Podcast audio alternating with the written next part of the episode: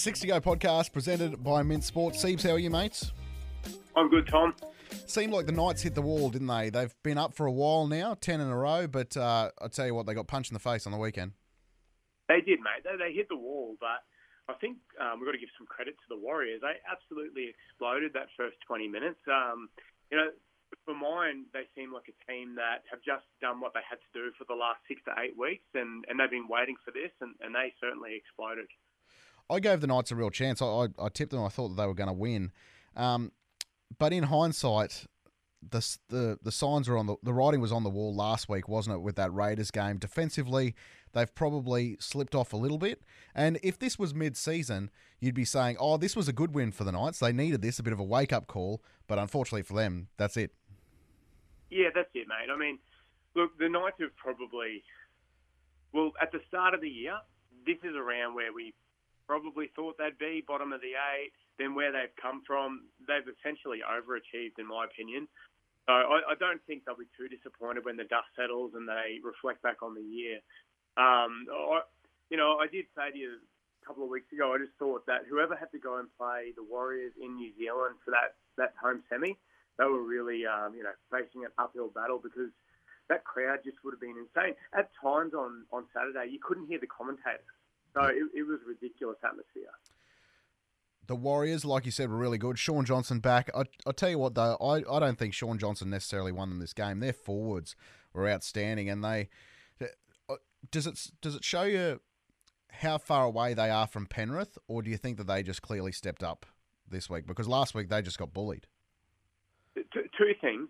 I, I honestly, I think some of the victories Penrith have had during the year have made teams, you know, go away and second guess themselves and reflect about where they're at as a footy side and, and probably be a bit down in the dumps. But in reality, Penrith are that much better than the majority of the other teams in the comp. I don't think the Warriors were that bad. And I know this might sound silly. I think they turned up defeated in that game against Penrith. Well, I don't think they honestly believed that they were a chance. So they just went through the motions, did what they had to do, and um, were waiting for, for this. You, how did they? How did the Warriors beat Brisbane? Obviously, they don't have that home crowd advantage, and uh, all of those Warriors players grew a leg in front of that New Zealand crowd, and they were clearly behind them. I read an article over the weekend, and it was from a New Zealand paper, and obviously the All Blacks aren't going as well as what they would have liked in the Rugby World Cup at the moment, and the headline read, "Has rugby league overtaken rugby union as our number one sport?" And I thought to myself, well, that's probably not true, but the fact that they're even writing that yeah. is quite remarkable. Yeah, it. Yeah, definitely, mate. And no way in the world. Like, you know, in in Auckland, um, North Island rugby rugby league's always going to be big. But in Auckland, to be fair, it probably is bigger than rugby, but the rest of the country is nowhere near it. So, um, I, I just think I need to be really clear here. It's very obvious that I, I don't have much time for the Broncos. I don't like them. I've never liked them. Um, it, they can win the comp, and I'll still be negative about it. so I'm just putting that out there now. However, like to, to be fair and give credit where credit's due, they've done unreal, and and the team that they've got, and I know we'll talk more about it, but the team that they've got, everyone knew three or four. Well, sorry, anyone with half a brain knew three or four years ago that they were going to be a good side eventually. They just needed to mature. They just needed to play games and mature. So you know that the, the Broncos can obviously beat the Warriors, and they can give Penrith a massive fright. They're so athletic, they're so fast. But I honestly believe, and this is nothing to do with my Brisbane hate. Um, I think the Warriors will get it. I really do. The, the forward pack is the thing for mine that that can do it. Shaun Johnson. I know you said that it wasn't Shaun Johnson that won in the game. You know, blokes like Addin Fonua-Blake were unbelievable. Tohu Harris was unbelievable.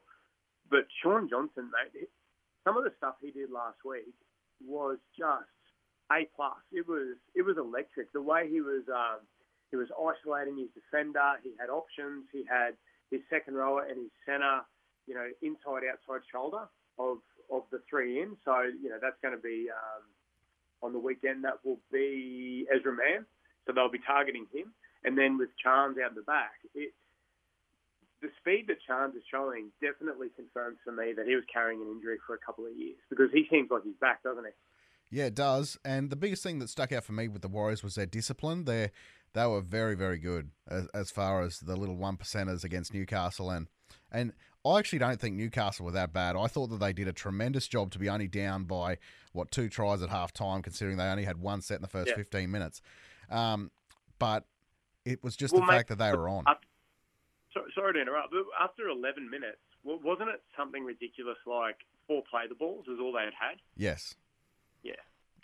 So you know you're not going to win many games of footy like that. And I, I remember a, a game earlier in the year it was Manly versus Brisbane, and Manly had no ball in the first half. They had, I think they might have completed six sets in the first half, and were totally blown away. I think it might have been twenty 0 at half time, and so for the Knights to stay in that game and only be down by twelve, I thought they did a really good job. But Yeah, they did. But momentum also swung. Like the Knights in the second part of that first half did get a lot of possession, so it did even up a bit. Yeah, absolutely. And the Knights were really competitive in the second half.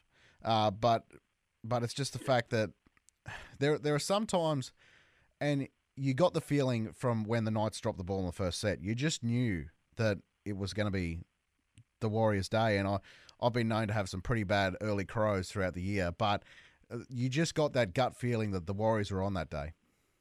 Oh, for sure, mate. It was just a wave of momentum, and they um, they executed everything. As you said earlier, their completions were, were unbelievable. Their execution was, was spot on. You know, Johnson had that touch of that magic that he's had all year, and yeah, they, they didn't look like losing. And, and to be fair, like you know, as you said, the Knights hung on. They hung on. It could have easily been 24, 30 nil. The Warriors did have um, a couple of blokes held up and bombed a try themselves in that first 20. So, it, you know, 16 nil, I think it was, and that was nowhere near a true reflection of the dominance. But yeah, the Knights, they won 10 games in a row for a reason, or nine games in a row for a reason, and they showed that ability to, to hang tough, hang tough, hang in there, and try and get themselves back in the game. Do you buy the Knights as a finals team next year? Um, Kalyn Ponga plays like he has this year, then yeah, I do.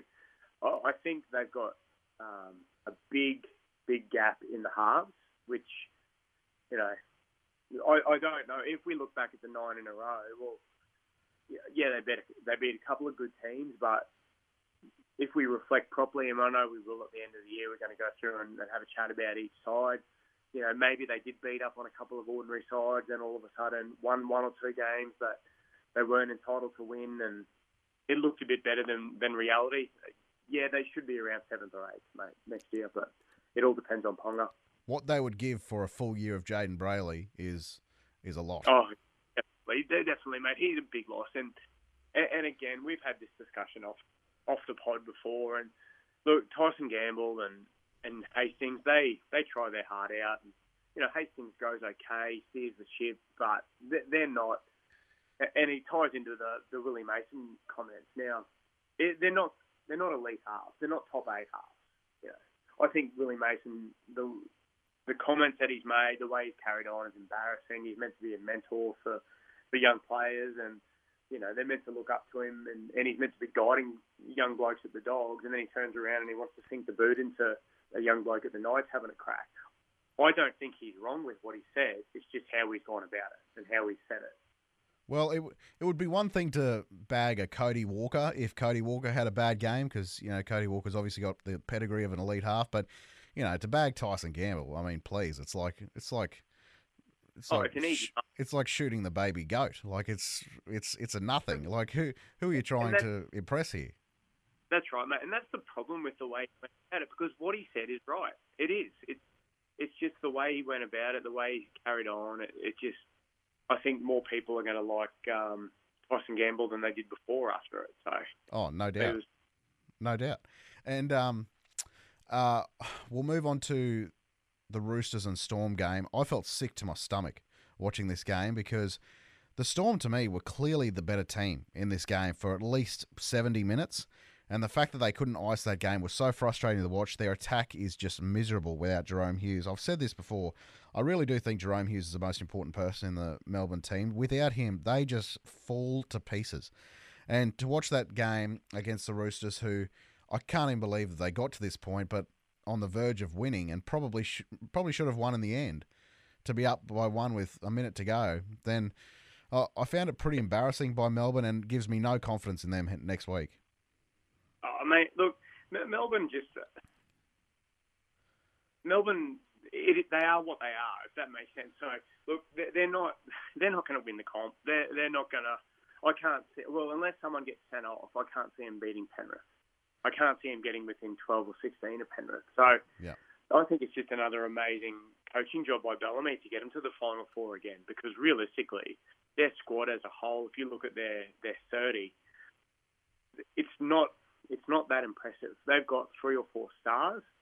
They've got a half a dozen blokes who go okay, and the rest are, are pretty average first graders, in, in my opinion. So I think that, you know, and again, they've always gone with the top heavy um, approach with throw most of your money into three or four elite players and then fill pieces around it. But look, I, I just think that they're where they're going to finish is probably a little bit better than than par for them. I think it's a great coaching job from Bellamy, and you know if they if they did lose on the weekend, the way they lost and who they lost to would have been a big question for me. But if they fell out of you know the the finals contention in the second week, to the side that they've got, I would have said, well, that's you know fair enough. That's where they belong.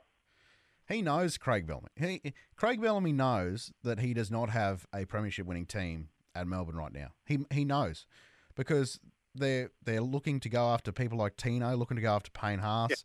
Yeah. He, they know that they're definitely one quality middle short, and and an impact middle too. Like like I messaged you the other day about Alex Twal going to possibly going to Melbourne, um, and that's not a that's not a conspiracy theory. That's just something I've made up. I was just floating the idea. And you push back and said, no, no, it's an impact forward that they may need. And I was like, 100%. That is so correct. When Nelson goes off the field, they fall to bits, and the the middle is so loose without Nelson there and they've got no punch whatsoever. It's not like they've got two star back rowers like an Olakau'atu and a Kikau. You know, Katoa yeah. is doing a really good job, but he's very young, and and Trent Loiero is just yeah, he, he's a worker. Got, he's a worker. Yeah. yeah. So so they've, they've got, got, no punch. That's right, and they've got six or seven twice. The, who blokes who just do their job. They're no frills. They get through their work. They get through their their meters. Every now and again they'll find an offload, but yeah, they just need something explosive. Um, and again, this is probably the wrong type of person, but uh, a, a Pangai Junior, like you know, he gets into Bellamy's system and, and buys in, that type of player that can just explode and create havoc. But yep. you know, obviously he's he's gone. Yeah, well, th- that's why they bought Tariq Sims. Like seriously, they they needed a, a punch from a middle forward, and you know Tariq's he obviously didn't cost a lot, and he's going towards the yeah. back end of his career. But if they, I'd imagine that they thought if they can just get twenty five to thirty minutes a game out of him, just coming off the bench, and that that might fill a hole there because they're they're really lacking that that impact middle at the moment. And Nelson is worth his weight in gold at the moment. Whatever they signed him for, it's unders. I agree, mate. He's um he's certainly getting better and better. Um, yeah, I'm not sure how long he's locked up for, but whatever four years from next year.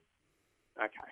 All right. Yeah. So it's worth every cent. And going back to the the Tariq Sims um, buy, well, like you said, he's not on much money, so it is what what, what it is. He's getting um, Melbourne are getting an experienced bloke, a little bit of leadership, teach a few of those young blokes what it's like to be a a professional. But he he hasn't got the punch that he used to have. He hasn't had it for a few years. So you know they they need to find someone on the market where even if they go to England and and sniff around. Um, Otherwise, I just think, like you said, they're, they're just lacking something to put themselves back into grand final contention.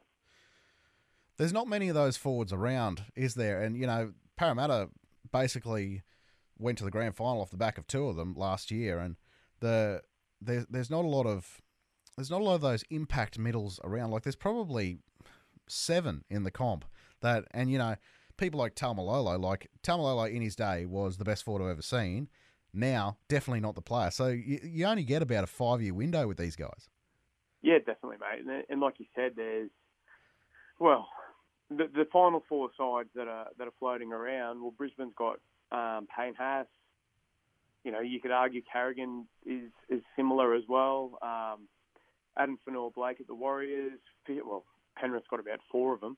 and um, and, the Storm. Well, realistically, they've only got Nelson. I mean, Hui, uh, he, he looked like he was heading that way for a, a couple of years, like he was right on the edge of exploding to an elite forward, but he just hasn't quite got there, has he? No, no, and like Christian, He's a good player. Christian Welch is is not the type of player I'm talking about here because I, I definitely think every team could use a Christian Welch, but I agree. but you know like if you look at the Broncos, they've got Pat Carrigan there. Well, he, he's not Well, a he's not a Flegler and and Haas type player.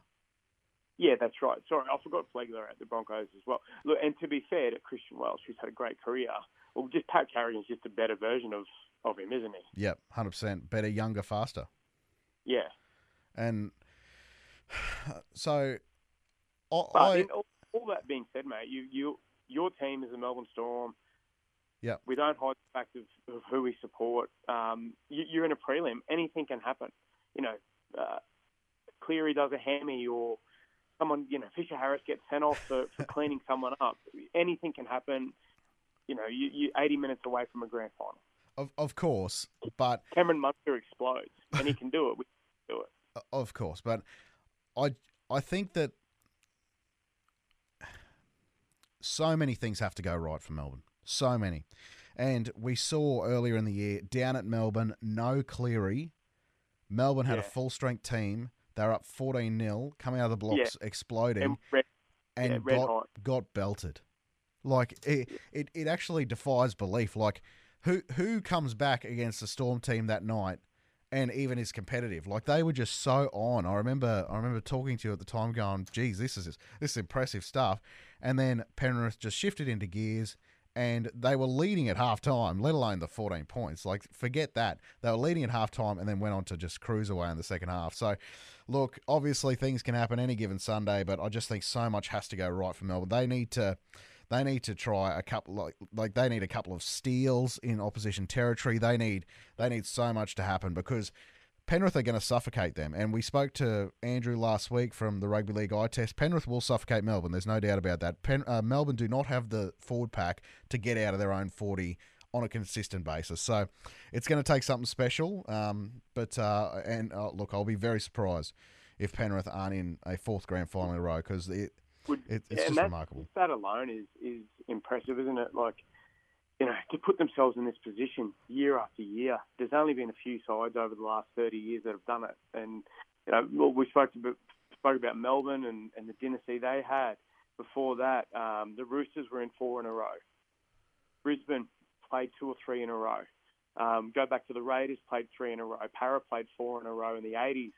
So there's these dynasty teams that pop up every decade. But if you go back and have a look at the record, Parramatta's the only one that won three in a row.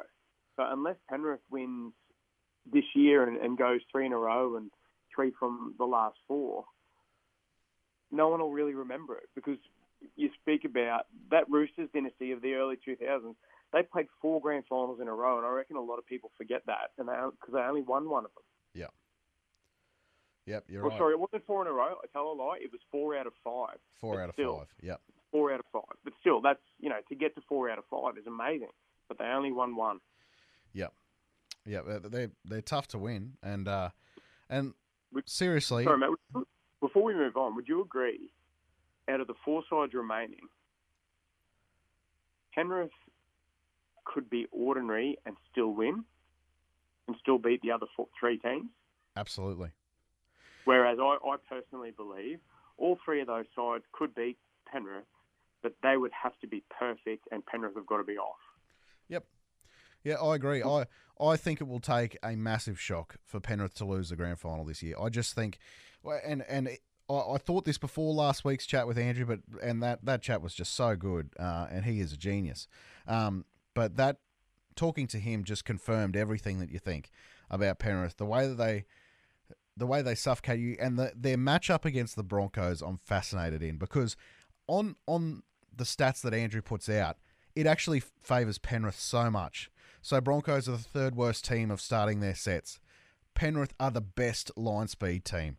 So that nullifies the Broncos' strength. So the Broncos' strength of their forward pack, getting them out of their own end, Penrith that is that is their strength. So it almost nullifies that, and they're going to be playing the game sort of between the Broncos' ten meter line and Penrith's forty. So the whole game might be played there. So I, I just think it's um Oh, look, they, they both need to get there first.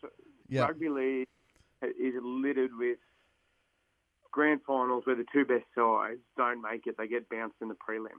I think he- I'm sure last week you said it. History says that, or I can't remember. I saw the stat. History says that every year, only one of the um, top two sides, or one of the two teams that go straight to the prelim final, make the GF. They go at 53%. So, you know, statistically, one of these sides will not make it. Yep. Yep. The like, like I said, crazy things have happened before. I I was stunned a couple of years ago when uh, the Storm lost in a prelim to Penrith. Um, I, I can't remember what happened. I think that was the game where Dylan Edwards was in a moon boot. You had Cleary injured. Luai was injured. Um, and Melbourne lost that prelim game. I'm not sure if you remember that. It was the first year without Smith, but that absolutely blew me away that they lost that game. But uh, it was at Suncorp during the COVID year, I think. Um, Yeah.